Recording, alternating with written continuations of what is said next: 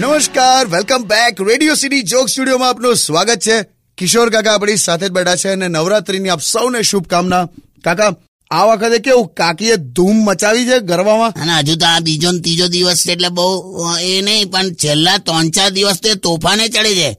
અને ઘીપ ઘીપ ઘીપ, કેવું નાચે છે એ જો કોઈ ખેતરમાં ડાન્સ કરીને આવે ને તો પાંચ વર્ષ તઈ અનાજ નથી ઉગતું. કાકા કઈ પણ બોલો છો. એટલે ગરબાના ઓર્ગેનાઇઝરો એને ગ્રાઉન્ડનું લેવલિંગ કરવા બોલાવે જ બોલ. કે અહીંયા છે નાચીને જાઓ તો જમીન સપાટ કરી નાખે બોલ. કૂદી કૂદી કૂદીને પણ શું કરવાનું આટલું બધું?